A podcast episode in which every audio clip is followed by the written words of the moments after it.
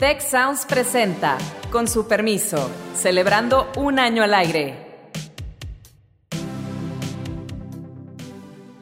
Con su permiso, yo soy Carlos Elizondo y hoy vamos a hablar sobre la decisión de la Corte respecto a darle el visto bueno a López Obrador para poder hacer su pregunta el 1 de agosto, dice la Constitución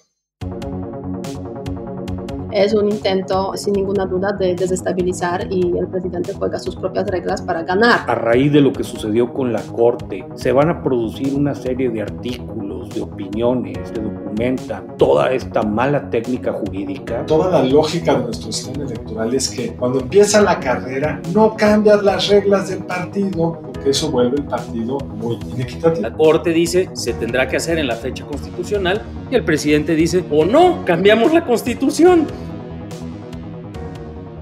Nos acompaña, como siempre, Beata Boina, Alejandro Poiré y Héctor Villarreal.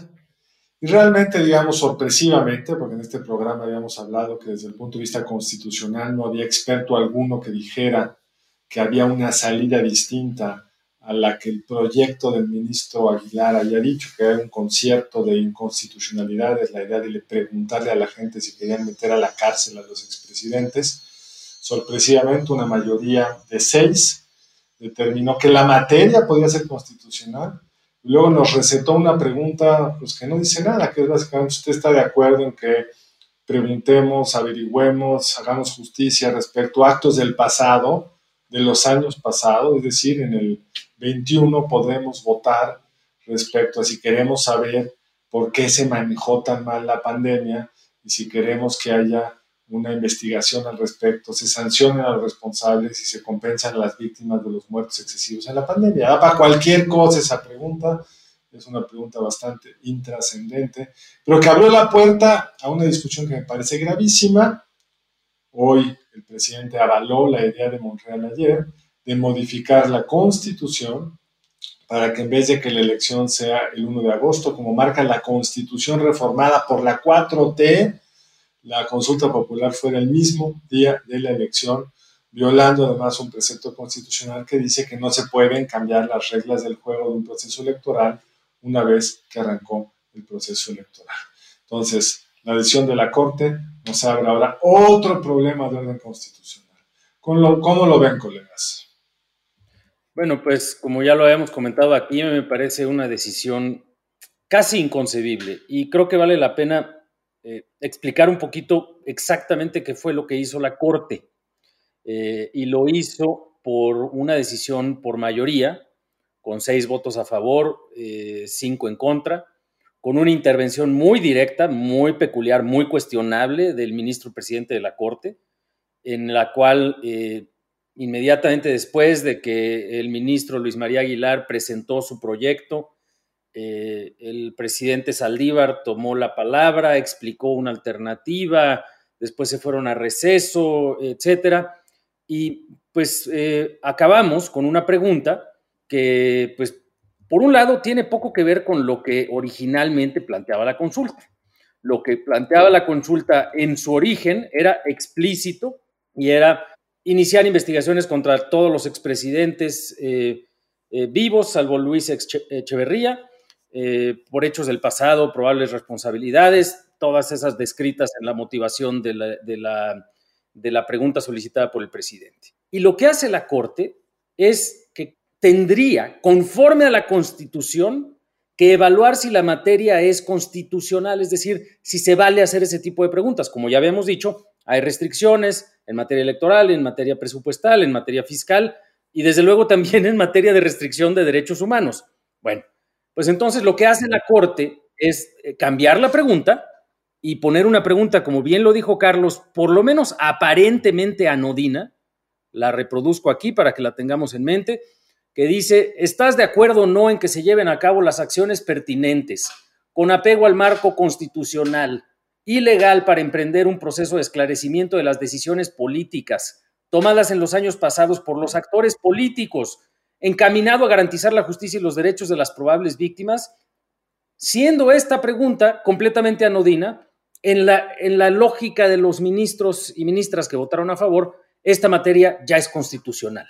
Eh, pero realmente hicieron algo pues que de alguna manera la Constitución da espacio para que se haga, es decir, para que los ministros juzguen la materia y en su caso hubieran definido que una pregunta mejor se podría haber hecho, lo hicieron de una forma muy peculiar, porque en lugar de decir la materia sí es constitucional y una mejor pregunta sería esta, realmente cambian la pregunta y sobre la base de esa pregunta dicen, bueno, esta sí es constitucional, lo cual de entrada es muy cuestionable, ya muchos constitucionalistas también lo, lo, criticaron, pero abre una caja de Pandora extraordinaria, porque de lo que está hablando el presidente de la República y de lo que está hablando Morena es de la consulta para enjuiciar expresidentes no van a cambiar esa narrativa. Mira, pues a mí me parece también este, una eh, respuesta muy sorprendente de la Corte. Yo creo que para gran mayoría de los que pues pensaban que la verdad es que no hay base para, eh, mm, para dar ese tipo de eh, aprobación para la solicitud del presidente. Y una vez más, yo diría que los juristas nos demuestran su gran capacidad de darle la vuelta al asunto y encontrar la quinta pata eh, del gato que tiene solamente cuatro patas, ¿no? En ese sentido, sí, hay una gran creatividad de la Corte. Y en ese sentido, yo creo que la Corte estaba como un poco con ese tema de este, no ser culpable eh, de impedir una consulta popular, porque en esos términos estaba manejando, el presidente estaba manejando ese, eh, ese asunto. O sea, la Corte sí dice que no, pues la verdad es que es el verdadero impedimento para la democracia y la participación del pueblo en las consultas ciudadanas. En ese sentido, yo creo que sí la Corte salió bien parada para evitar esa confrontación y para evitar esa eh, posibilidad de usar ese argumento tan fuerte eh, digamos, por el presidente, ¿no? Ahora bien, obviamente eh, se evita la eh, confrontación entre el mm, Ejecutivo y el, Poder Judicial, pero se abre, como se mm, menciona aquí, pues una caja de Pandora, ¿no?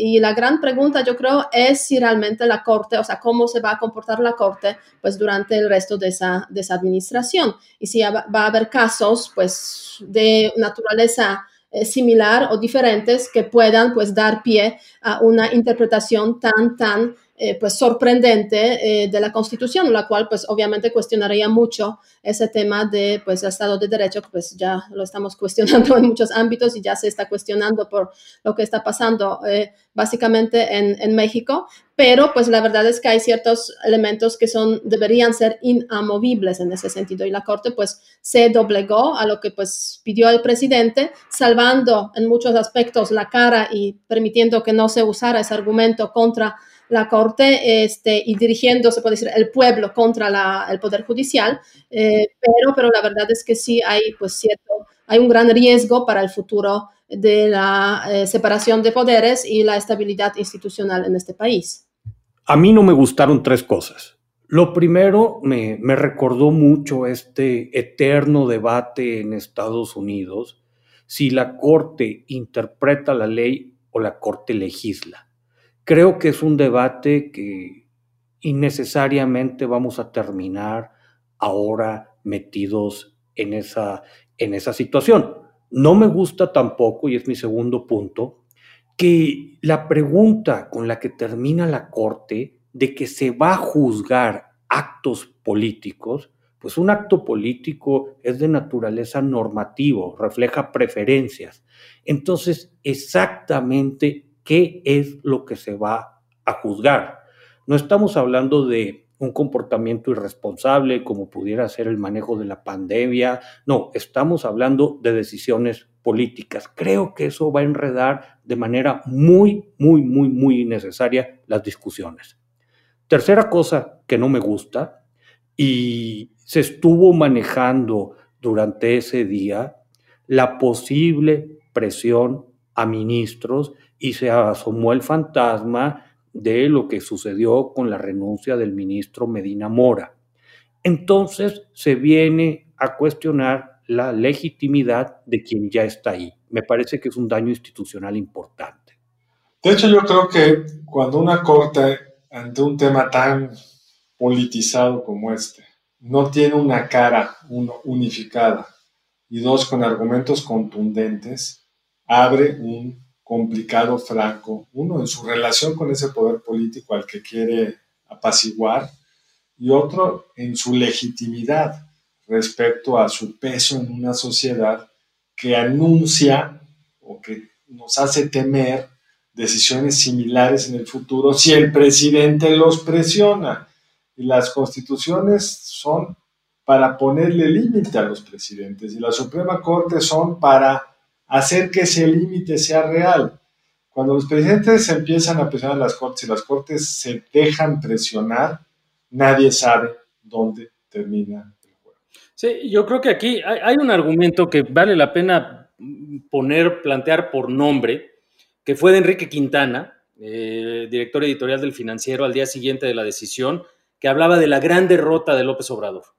Porque decía, ya la pregunta no va a ser como lo quería él, ya no se va a hablar de los expresidentes, ya no se va a hablar de investigaciones, sino más bien de esta cosa nodina, etcétera. Y yo creo que ese argumento es categóricamente falso y equivocado.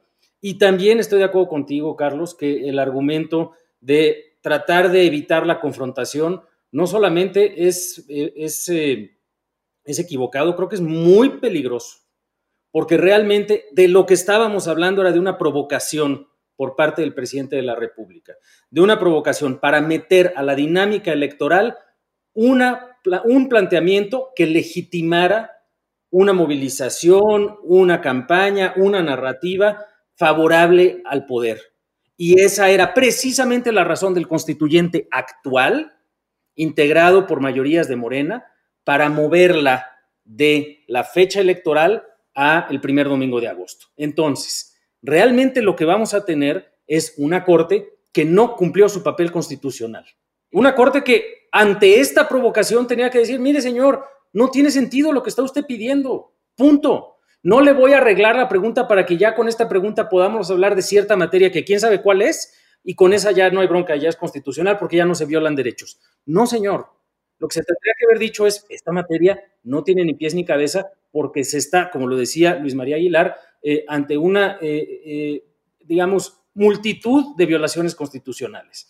Y ese es el rol de los mecanismos de separación de poderes, precisamente en los momentos en los cuales tenemos riesgos a la calidad de la democracia. ¿Y cuándo se dan esos? Pues justamente cuando hay movimientos que tienen mayorías en ambas cámaras, cuando hay presiones a la libertad de expresión, cuando hay estos retos de los cuales está hablando el propio eh, doctor Villarreal en, la, en, las renuncias que no están justificadas de ministros eh, de esta misma corte, etcétera.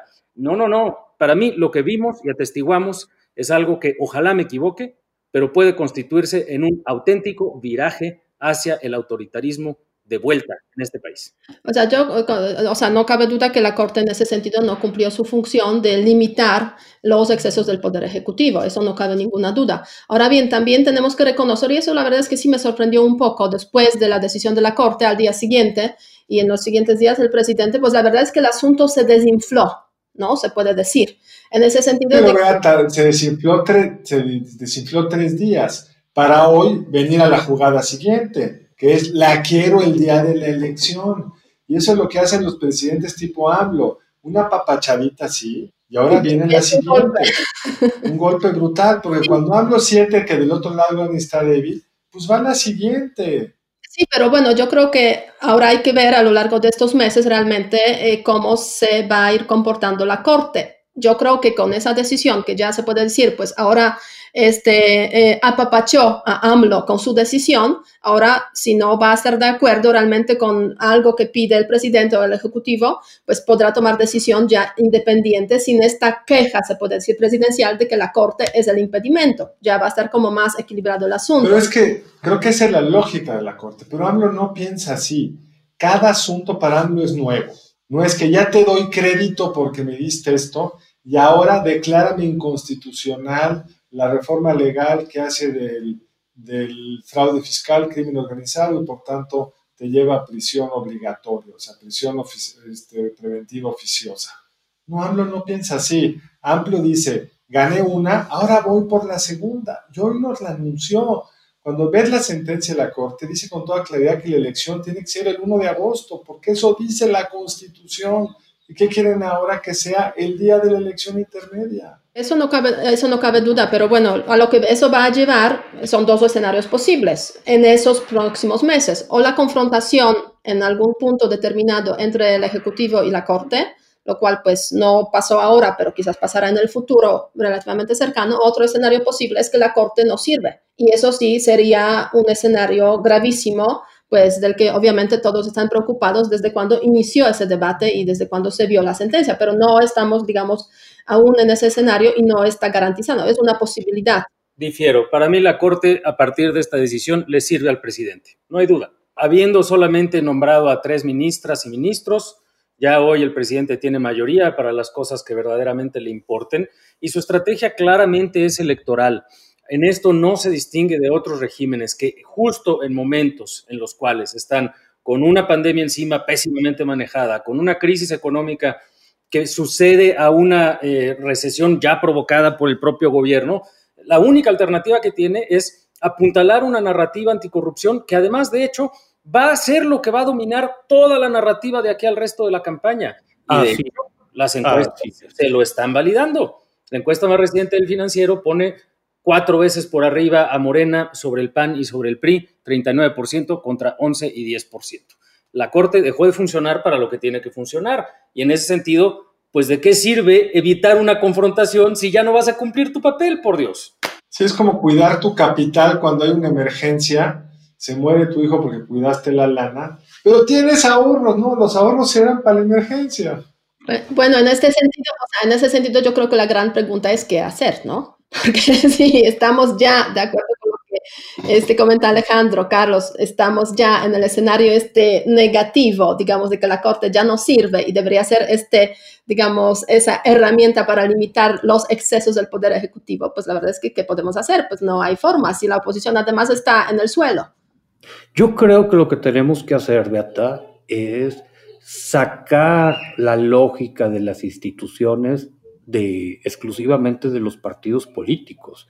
Nos toca como sociedad, como universidades, como organizaciones de la sociedad civil, como académicos, decir cuáles son las instituciones que queremos que guíen la vida pública de nuestro país.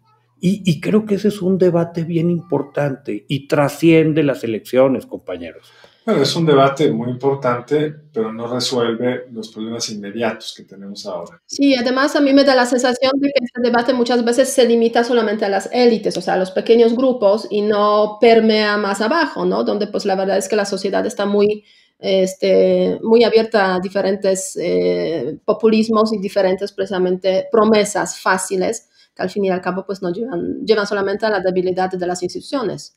Si bien es cierto que la Corte podría en el futuro darnos una sorpresa, mientras positiva en el sentido de frenar en alguna cosa al presidente, mientras no nos la dé, tenemos que asumir que su última decisión es la que nos manda una señal de qué tipo de corte es. Porque incluso si en el sentido que nos recordaba Alejandro Poiré, Enrique Quintana dijo es una solución genial para evitar la confrontación con el observador, en la práctica, el observador les dobló la apuesta al día siguiente. Uno va, habló de que había ganado la pregunta, de que se había que enjuiciar a los presidentes. No le importa cómo haya sido fraseada la pregunta, él va a usar la pregunta que él quiera usar. Y dos, quiere cambiar la constitución para que sea el día de la elección. Es decir, aun si fue una, hubiera sido una jugada genial, pues ya los derrotó López Obrador a las, 20, a las 48 primero y una semana de haber tomado la decisión. Y ahora a quienes les toca la defensa pues es política, porque lo que está por verse si los senadores de oposición que tienen más del tercio necesario suficiente para poder frenar esa reforma constitucional van a o no doblar las manitas ante lo que es, que yo recuerdo, y corríjanme alguno de ustedes, aún incluido en la época del PRI, sería la reforma constitucional más violatoria de la Constitución que yo recuerdo. Sí, aquí quizá vale la pena la aclaración, o bueno, hacerlo un poquito más explícito, qué es lo que pasa con este tema de la Constitución. Eh, este tema de la consulta popular está regulado en la Constitución en el apartado de los derechos de los ciudadanos, en el artículo 35, que habla de que tenemos derecho a participar en las elecciones, en las iniciativas de ley de manera ciudadana, las consultas populares, y también se reformó ya tres veces durante la legislatura actual este artículo 35, entre otras cosas, para hacer la reforma de la revocación de mandato. A esa, en este mismo podcast, vamos a decirlo así, también yo dije que era una cosa absolutamente insensata accederlo por parte de, la oposición, pero finalmente lo accedieron. Y se dijo, precisamente para que no se vincule con el ciclo electoral, la revocación de mandato, la, la consulta popular, etcétera, movámosla hasta agosto, después de las elecciones que son en junio. Perfecto se tendría que haber reformado o armonizado, como se dice en el, en el argot de derecho parlamentario, la ley que regula este artículo constitucional. La legislatura de Morena, con sus enormes mayorías, no le dedicó tiempo a hacerlo. Entonces, la ley dice que se haga todavía el día de la jornada electoral.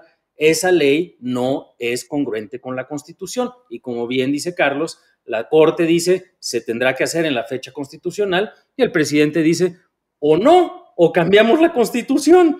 Y la pregunta es exactamente eh, si ahora, con base en esta sentencia de la Corte y la iniciativa del propio presidente, los líderes de la oposición en el Senado, particularmente PRI, PAN, Movimiento Ciudadano, que son los que tienen chance ahí de frenarlo, eh, van a estar en contra de esta propuesta de cambio, de cambio constitucional. Y con otra, tendrá que cambiar otro artículo constitucional, porque la Constitución dice que no pueden cambiar las reglas electorales una vez que arrancó el proceso electoral. Y los dos procesos electorales, la intermedia y la eh, consulta popular, ya arrancaron. Entonces, toda la lógica de nuestro sistema electoral es que cuando empieza la carrera, no cambias las reglas del partido, porque eso vuelve el partido muy inequitativo. Carlos, pero más aún, si tú intentaras cambiar esto, si tú intentaras cambiar esto y todo, muy, muy, muy, muy fácil, pues habría ahí un litigio por inconstitucionalidad. Exacto, ¿qué va a validar la Corte? ¿Qué va a decir la Corte? Pues, ¿qué creen? primero, primero, creo que Alejandro tiene razón, porque no vamos a, a violar el derecho de las personas a participar políticamente. Ya el ministro, por Dios, es una cosa. Ese es el problema de la puerta que abrió, pero además está el problema quién hace esa controversia, porque es un tercio de una de las dos cámaras, y si sale la reforma, significaría que pues, ninguna de las cámaras tiene ese, en ninguna de las cámaras la oposición tiene ese tercio. Corrígeme tú, Alejandro, quizá lo pueda hacer un gobierno estatal. La presidencia de los partidos políticos lo podrían hacer también, pero tenías razón. A tu pregunta, Carlos, esto desde 1994, que yo recuerde, que fue precisamente en un contexto de reformas muy importantes en, el ámbito electoral, no se había vuelto a cambiar la constitución, si es que eso es lo que va a ocurrir, tendríamos que precisarlo, pero eh, ya una vez iniciado el proceso. Eso es uno de los pilares de la estabilidad de nuestro sistema democrático y por eso, insistimos, estamos jugando otras reglas. De hecho, son dos pilares, Alejandro. Uno es ese, uno es ese y el otro es que el presidente, el ejecutivo de los gobiernos estatales también, no participe en la contienda electoral. Esos dos están en juego en, esta, en este lance del presidente, eh, elegantemente eh, toreado por nuestra eh, brillante corte. Ese es lo que pasó. Sí, así que se puede decir que prácticamente no hay solución, ¿no? Hoy en día al asunto. Y y lo más triste es que, bueno, México, en México, pues lo que está pasando es, lo estamos viendo con claridad, pero, pero también hay esos temas de cómo funciona la Corte, pues en otros países, y nuestro vecino del norte, pues justamente también está con ese asunto, pues del nombramiento de, de un nuevo miembro, en este contexto la propuesta de una nueva juez para la Corte que tiene, puede tomar decisiones fundamentales en cuanto a los temas de derechos humanos y, diferentes libertades. O sea, no es México el único país, pero es cierto que en caso de los Estados Unidos tenemos una democracia mucho más estable con instituciones mucho más sólidas, mientras que aquí pues este, estamos jugando otro juego donde pues hablar de la consolidación de las instituciones es aún muy temprano. Es un intento eh, sin ninguna duda de desestabilizar y el presidente juega sus propias reglas para ganar. Eh, bueno, o sea, yo creo, pero yo creo que no estamos hablando ni, eh, no es solo de no consolidación de las instituciones, Beata. Yo creo que lo que estamos viendo es un desmantelamiento de las instituciones. Sí, de las instituciones débiles. Sí, o sea, si vimos lo que, lo que sucedió con el debate de los fideicomisos, pues de nuevo, es, muy, muy, muy preocupante este espíritu que empieza a rondar de decisiones muy centralizadas en el Ejecutivo, donde los otros poderes básicamente se le doblegan. Ahora, con todos estos desfiguros de los que Carlos y Alejandro hablaba, yo creo que todavía quedan algunos contrapesos. Yo no sé si son en el, en el ámbito simbólico, pero México tiene una comunidad de juristas muy importante. Creo que a raíz de lo que sucedió con la Corte, se van a producir una serie de artículos, de opiniones que, precisamente documentan toda esta mala técnica jurídica y le subirían mucho el costo a la Corte de, de validar pues, este escenario negro que ustedes pintan. Me parece que que pues, ya, ya, de plano sería, pues, ¿sabes qué? Que se disuelva la corte. No, no creo que lleguemos tan lejos, pero bueno, ahí está. las últimas apuestas de botellas con Carlos han estado muy reñidas. Oye, la última ya no tanto. no, si la última fue paliza de tu parte, reconozco, pero bueno. Ojalá que tengas razón, pero que tuviera razón, pero yo sospecho que en este caso al presidente le importa nada quien escribe en el Reforma y que digan respecto a la constitucional de estas decisiones. Seguro el ministro Saldívar y sus colegas saben muy bien que no van a ser populares y no les preocupan, tienen otra lógica, otro razonamiento, lo están haciendo por otra, otra expectativa. Y creo que es distinto a lo que tú dices, Beata, de Estados Unidos, porque esta elección de ministra posible nueva de la Suprema Corte de Estados Unidos viola una convención política, de que no hay que hacerlo en el último año, pero no viola la constitución. Aquí estamos hablando de una corte que avaló una violación de la opción porque los derechos humanos están limitados, es decir, los derechos humanos limitan el uso de la consulta popular, uno, y dos, pues porque la constitución hoy dice en qué día va a ser la consulta popular y la quieren cambiar porque el único objetivo de todo este ejercicio Alejandro lo dijo en este podcast y acabo teniendo razón, es que el presidente pueda participar en la elección presidencial con alguna causa que lo ponga, digamos, de alguna forma en la boleta. Con un detallito adicional, que es que la consulta cuesta 8 mil millones de pesos. Pero ese es el argumento para moverla. Exacto. Entonces pongan, a ver, quiero ver el guapo ministro o ministra que va a venir a decir, no, no, sí, gástense los 8 mil millones de pesos. Por Dios, digo, es más, eh, eh, si estás dispuesto, yo, yo tomo la apuesta implícita que hiciste, mi querido Héctor, a que si llega a la Corte, la Corte va a validar el cambio de fecha, porque va a decir que no solamente es el derecho constitucional de los ciudadanos a que se les eh, tome su opinión sobre algo que ya la Corte validó como, como correcto, sino además es el constituyente el que define la posibilidad de hacer esto o no. ¿Cómo va a ser así? No, no, no, no tengo duda. De hecho, ese último punto, Alejandro, es la visión de todos los constitucionalistas. Si se cambia la constitución, no hay nada que hacer. Si la constitución la cambiaran para volver a México una república católica, en principio la Corte ya no puede hacer nada porque fue el constituyente permanente el que lo hizo. Es la versión dominante de los constitucionalistas. Solo hay, hay un pequeño tecnicismo que yo no quisiera que nos saltáramos. Si la Corte va a tomar una decisión de ese tipo con un criterio económico, la pregunta de repente sobre la mesa es ¿y quién va a ser el impacto presupuestario? Pues yo creo que es una pregunta técnica que a nadie le va a importar y la siguiente pregunta va a ser, ya no hagamos elecciones, salen muy caras. En fin, entiendo tu punto, pero el tiempo se nos ha ido. Vamos a recordarle las preguntas que hicimos en el podcast pasado que hizo Beata. ¿Para qué debería de servir la política exterior mexicana? Recordemos que quedamos que si ganaba como mayoría el que no es necesaria la política exterior mexicana, Beata iba a dejar de escribir sobre política exterior. Para su fortuna y la del público que la lee, el 6.5% dijo que no es necesaria la política exterior. Te salvaste. Madre mía. el 54.8% que sirve para abrir a México al mundo, el 3.2% para relacionarse con Estados Unidos y el 35.5% las dos anteriores. Entonces, puede seguir escribiendo. Me alegro mucho porque la verdad es que mi futuro estaba casi en juego con esa pregunta. Así que qué bueno, qué bueno que nuestros seguidores consideran que la política exterior es necesaria, no solamente para relaciones con los Estados Unidos, pero también para abrirse al mundo, incluyendo ahí a diferentes regiones, Europa, este, Asia, África, o sea, en fin, diversificación es necesaria. Y la pregunta que yo voy a hacer sería, ¿usted cree que es adecuado que la Suprema Corte, es correcto que la Suprema Corte haya cambiado la pregunta, pero permitido que haya una consulta popular en torno al tema de qué hacer con los errores del pasado, pregunta uno. Pregunto dos, ¿está usted además de acuerdo que esto se haga el día de la elección intermedia? Pregunta tres, no, ninguna de las dos, ni uno ni dos. Y pregunta cuatro, sí a la uno, pero no a la dos. Y si me la necesitan corregir, me la corrigen. ¿Quieren alguien de ustedes algunas palabras de cierre?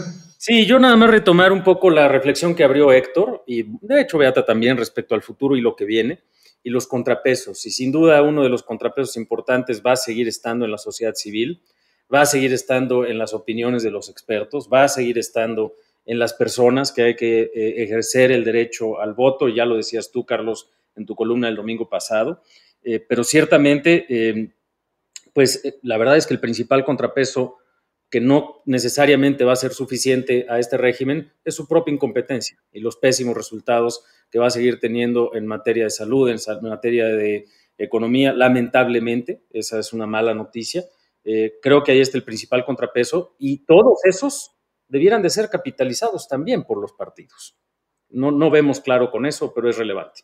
Eh, yo quería mm, citar simplemente al presidente Trump cuando hace poco se le estaba pues, precisamente cuestionando en sus algunas decisiones. Dijo, ganar las elecciones tiene sus consecuencias y las vamos a llevar al límite porque estamos eh, en el poder y tenemos derecho a gobernar. Lo estamos viendo con claridad también en el caso de México, del presidente eh, mexicano y este, duele en muchas ocasiones eh, tiene consecuencias eh, también que estamos viendo eh, y ojalá pues esas consecuencias no nos destruyan al sistema institucional que se construyó con tanta dificultad en México. Creo que este asunto de la Corte es tan dramático, Carlos, que lo que yo espero es que esta cantidad de noticias que estamos viviendo, que, que nos mueve y nos borra la memoria, de lo que sucedió la, semana pasada, no permitamos que en este tema se presente. Ojalá que vayamos a una discusión más amplia y, vaya, que, que, trascienda la mera coyuntura de, de lo que estuvimos viendo la semana pasada. Pues ojalá que así fuera. Les agradezco mucho, colegas, y a ustedes que nos hayan seguido. Y con su permiso, nos vemos en una semana. Si quieres conocer más sobre el comercio y los negocios, te invitamos a escuchar Territorio Negocios, el podcast en el que hablamos sobre las nuevas tendencias de innovación, emprendimiento, finanzas y liderazgo en México y en el mundo. Escúchalo en Spotify, Apple Podcast y Google Podcast. Muchas gracias al equipo del Tecnológico de Monterrey y de Tech Sounds. Productor ejecutivo de Tech Sounds, Miguel Mejía. Productora de Con su permiso, Alejandra Molina y postproducción, Max Pérez. Les invitamos a escuchar el siguiente episodio de Con su permiso y el resto de programas de Tech Sounds en los canales de su preferencia.